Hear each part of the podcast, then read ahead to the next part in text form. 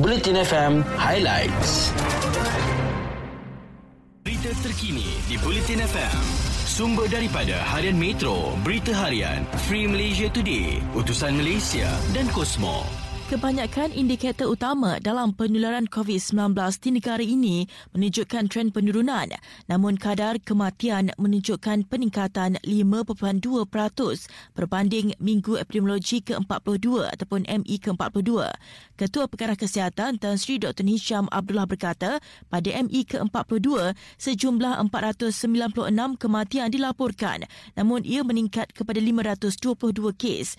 Kadar kematian semasa adalah sebanyak 1.1% dan kadar kematian keseluruhan adalah 1.2%. Dr. Hisham berkata peningkatan turut dilihat pada nilai kebolehjangkitan negara sejak 23 Oktober lalu. Nilai R0 yang melebihi angka 1 itu menunjukkan potensi berlakunya rantaian penularan jangkitan COVID-19 seperti yang berlaku pada permulaan gelombang ketiga terdahulu. Turut dilihat ialah peningkatan kluster institusi pendidikan susulan pembukaan semula institusi pengajian tinggi secara bersemuka bermula ME ke-41. Dalam pada itu bagi pemberian vaksin di negara ini sehingga 30 Oktober lalu sejumlah 25 juta 299,759 individu sudah mendaftar bagi mendapatkan vaksinasi COVID-19. Daripada jumlah itu, 74.9% daripada keseluruhan penduduk sudah menerima suntikan vaksin COVID-19 lengkap. Pecahannya ialah 95.5% populasi dewasa lengkap mendapatkan pelalian dengan 66.4% adalah populasi remaja berusia di antara 12 hingga 17 tahun. Seterusnya, Pengurusan sekolah dibenar memeriksa sijil vaksinasi guru bermula semalam bagi memastikan guru terbabit sudah divaksinasi. Menteri Kanan Pendidikan Datuk Dr. Aziz Jidin berkata, langkah itu adalah bagi memastikan tiada guru yang melanggar perkeliling dikeluarkan Jabatan Perkhidmatan Awam yang mewajibkan pengambilan vaksin dalam kalangan penjawat awam. Susulan itu, beliau berkata, sijil vaksinasi guru akan disemak pengurusan sekolah secara satu persatu sekaligus membolehkan data terkini berhubung jumlah guru sudah divaksinasi diperoleh secara tepat untuk tindakan susulan. Seramai 694,531 murid tahun 1, 2 dan 3 manakala 652,142 pelajar tingkatan 3 dan 4 memulakan persekolahan di negeri yang beralih ke fasa 4 pelan pemulihan negara semalam membabitkan Melaka, Selangor, Wilayah Persekutuan Kuala Lumpur dan Putrajaya. Jabatan Perkhidmatan Awam dalam perkeliling sebelum ini mewajibkan semua penjawat awam termasuk guru mengambil vaksin dan perlu segera melengkapkan imunisasi sebelum 1 November bagi mengelak mereka dikenakan tindakan tata tertib termasuk dibuang kerja. Razi berkata tindakan itu perlu diambil bagi memastikan guru membantu dalam mewujudkan persekitaran selamat kepada murid dan pelajar sekolah ketika negara masih berdepan ancaman COVID-19. Dalam perkembangan lain, larangan penjualan arak di kedai runcit Seberneka dan juga kedai ubat Cina oleh Dewan Bandaraya Kuala Lumpur yang ditangguhkan selama sebulan mula dikuatkuasakan semalam.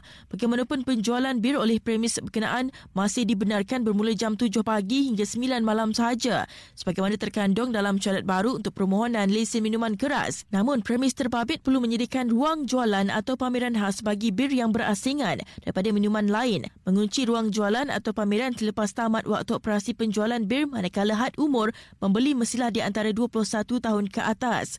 Di BKL dalam kenyataannya berkata, penguatkuasaan garis panduan ke atas larangan penjualan minuman keras sepatutnya dimulakan pada 1 Oktober lalu namun ditangguhkan selama sebulan sehingga kemarin. Katanya sepanjang tempoh penangguhan itu di BKL mengadakan sesi libat urus bersama pihak berkepentingan seperti Persatuan Pengilang dan juga pembotol serta peruncit, Majlis Perwakilan Penduduk serta ahli parlimen di wilayah Persekutuan Kuala Lumpur. Beralih ke perkembangan luar negara, Pusat Kawalan Epidemik Taiwan ataupun CECC mengumumkan mulai 14 Disember sehingga 14 Februari 2022, pengembara yang kembali ke Taiwan bagi sambutan Tahun Baru Cina perlu menjalani kuarantin selama 14 hari dan 7 hari pengurusan kesihatan kendiri.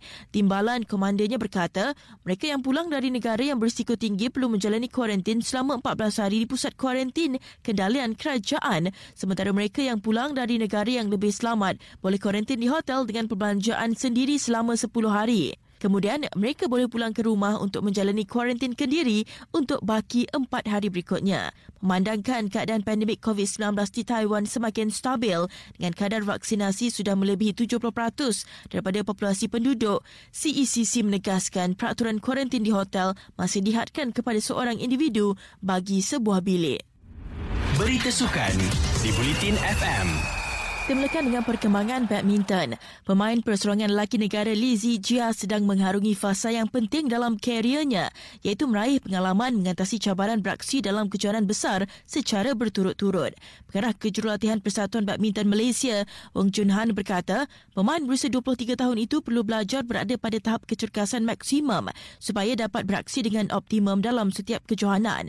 Berikutan kekalahan mengejut kepada pemain nombor 40 dunia, Loh Kian Yu dari Singapura pada pusingan pertama pertama terbuka Perancis minggu lalu, Chung Han berkata, Zijia harus belajar menangani cabaran fizikal dan mental untuk beraksi di beberapa kejohanan berintensiti tinggi secara berterusan. Sebelum ini, keletihan beraksi dalam banyak kejohanan secara berterusan dilaporkan sebagai punca Zijia tewas dalam pusingan pembukaan terbuka Perancis di Paris selepas beraksi di empat kejohanan berturut-turut sejak akhir September lalu ke perkembangan lain, kejohanan olahraga terbuka Malaysia yang dijadual berlangsung bulan depan disifatkan medan terbaik bagi menilai prestasi semasa atlet negara. Ketua Jurulatih Olahraga Kebangsaan Muhammad Mansyah Abdul Jalil berkata, kejohanan itu akan dijadikan platform pemilihan atlet untuk disenaraikan bagi menyertai pertandingan antarabangsa pada tahun depan.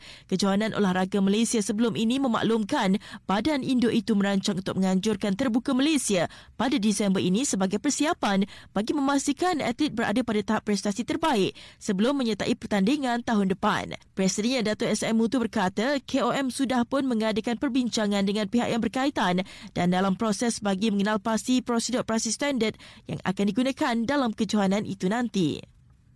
Dengan itu sekian berita terkini. Stream dan dengarkan Bulletin FM di aplikasi Audio Plus. Anda berpeluang untuk memenangi wang tunai setiap hari dengan hanya muat turun dan update aplikasi Audio Plus anda.